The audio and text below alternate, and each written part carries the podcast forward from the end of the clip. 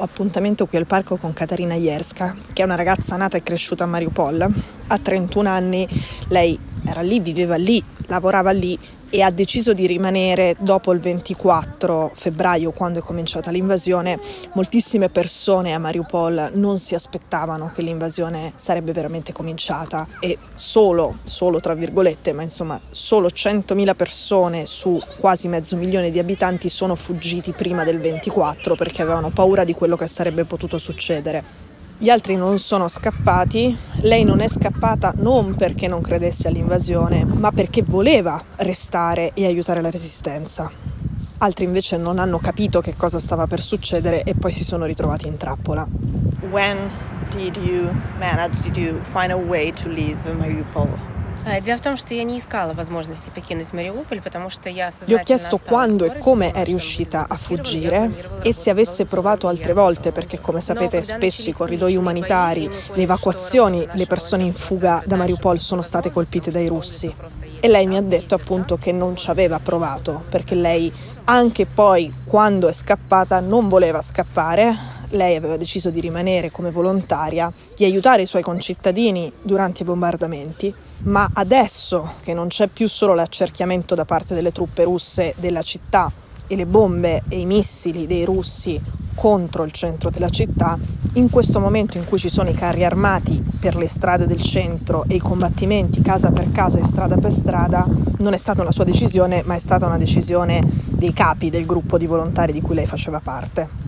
E appunto quando i combattimenti sono arrivati per le strade l'ordine è stato dobbiamo andarcene tutti e lei ha seguito la carovana dei suoi colleghi che andava fuori dalla città. Их пропаганда говорит, что все украинские волонтеры это правый сектор, а правый сектор Il motivo per cui l'ordine generale è stato scappare è che i russi, nel momento in cui sono dentro i confini della città di Mariupol, cercano i volontari ucraini perché la propaganda russa dice che tutti i volontari ucraini a Mariupol, tutti quelli che aiutano, tutte le organizzazioni organizzazioni di volontariato sono di Pravi Sector.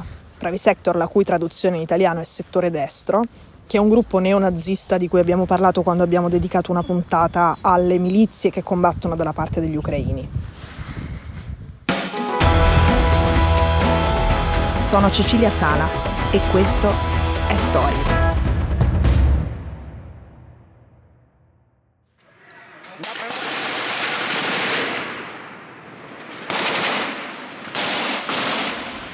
Poi abbiamo parlato di quello che sta succedendo a Mariupol in questo momento, dei combattimenti che ci sono, dei russi che stanno cercando di penetrare, sono già in alcuni quartieri della città, ma stanno cercando di tagliare in due Mariupol, penetrando da est e da ovest per poi fare un ulteriore accerchiamento, non più delle truppe che erano già isolate all'interno della città, non potevano più ricevere aiuti, rifornimenti e rinforzi, ma spezzarle in due gruppi ancora più piccoli per metterli ancora più in crisi, disarticolarli, perché divisi in due gruppi più piccoli sono più facili da sconfiggere. Abbiamo parlato del fatto che nella battaglia di Mariupol ha un ruolo fondamentale il battaglione Azov, anche del battaglione Azov abbiamo parlato nella puntata sulle milizie che stanno dalla parte dell'Ucraina. Lei non sa esattamente quanto importante sia la componente dei combattenti del battaglione Azov tra le forze ucraine presenti in questo momento dentro Mariupol, ma sicuramente hanno un ruolo fondamentale. Abbiamo raccontato che hanno cominciato a scontrarsi sia con i soldati russi che con gli uomini del leader ceceno Kadyrov e le ho fatto una domanda su una questione su cui la propaganda russa insiste moltissimo e che però ha attecchito anche in Italia e non solo cioè il fatto che in realtà i russi sarebbero stati disponibili a lasciare uscire le persone da Mariupol e i civili da Mariupol, ma il battaglione Azov li ha usati come scudi umani impedendogli di scappare. A quanto dice Katarina questo non è assolutamente vero. Ci sono stati dei momenti in cui gli ucraini, in generale le forze militari ucraine presenti a Mariupol, hanno sconsigliato i civili di utilizzare i corridoi umanitari in quel momento, ma solo, dice Katarina, perché poche ore prima o pochi minuti prima quei corridoi umanitari erano stati colpiti, quindi utilizzarli in quel momento era pericoloso. Per il resto lei ha sempre potuto scappare, tranne in questi momenti, e semplicemente non voleva farlo. Nel momento in cui ha deciso di farlo, i suoi capi le hanno ordinato di farlo, non ha avuto nessun problema a uscire dalla città. E anzi è stata aiutata dalle forze ucraine presenti a farlo il più possibile in sicurezza e dicendo che non ha avuto nessun problema a uscire dalla città, ovviamente intendiamo che gli ucraini non l'hanno bloccata.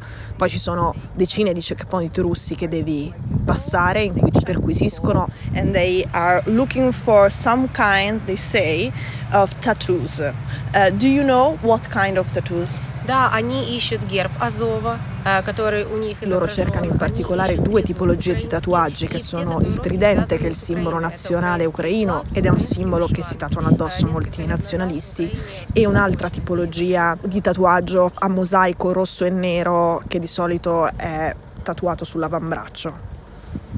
I problemi quindi sono i pericoli di essere colpiti dalle bombe russe perché devi scappare mentre i bombardamenti continuano, il pericolo di finire in mezzo a un combattimento strada per strada in cui si sparano tra russi e ucraini e ovviamente il pericolo che poi anche una volta fuori da Mariupol il corridoio umanitario che stai utilizzando non sia rispettato dai russi e sia colpito da loro. Il pericolo che a quei checkpoint che abbiamo citato qualcuno si insospettisca su di te e decida di non lasciarti andare, ti prenda prigioniero, ti deporti in Russia.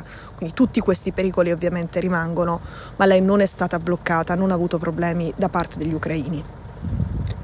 Lei è rimasta isolata a Mariupol senza connessione internet dal primo marzo. La guerra era cominciata da una settimana e quel giorno i russi hanno colpito le infrastrutture che permettevano le comunicazioni sia telefoniche che via internet.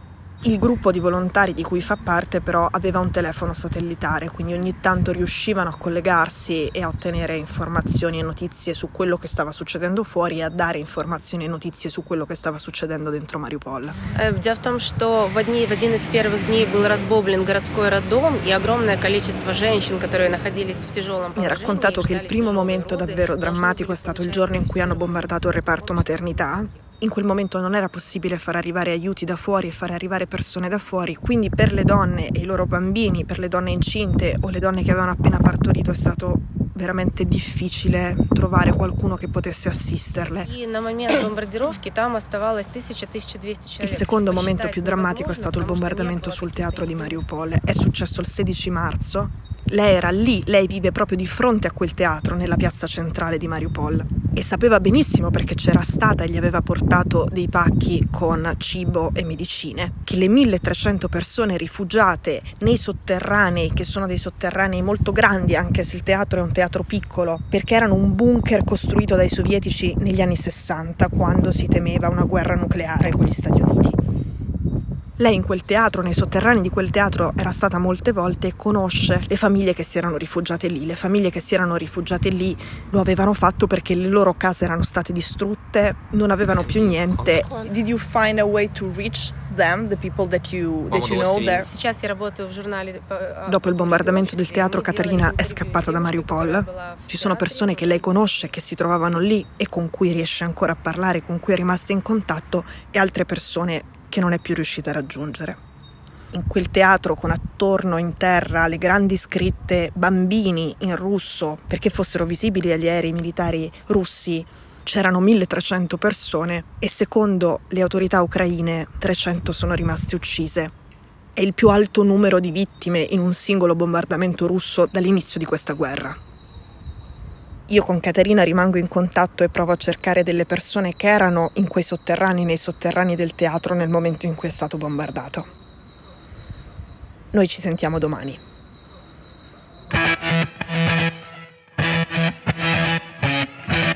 Stories è un podcast di Cecilia Sala prodotto da Cora Media. La cura editoriale è di Francesca Milano. L'advisor è Pablo Trincia. La producer è Monica De Benedictis. La post-produzione e il sound design sono di Daniele Marinello. La sigla e la supervisione del suono e della musica sono di Luca Micheli.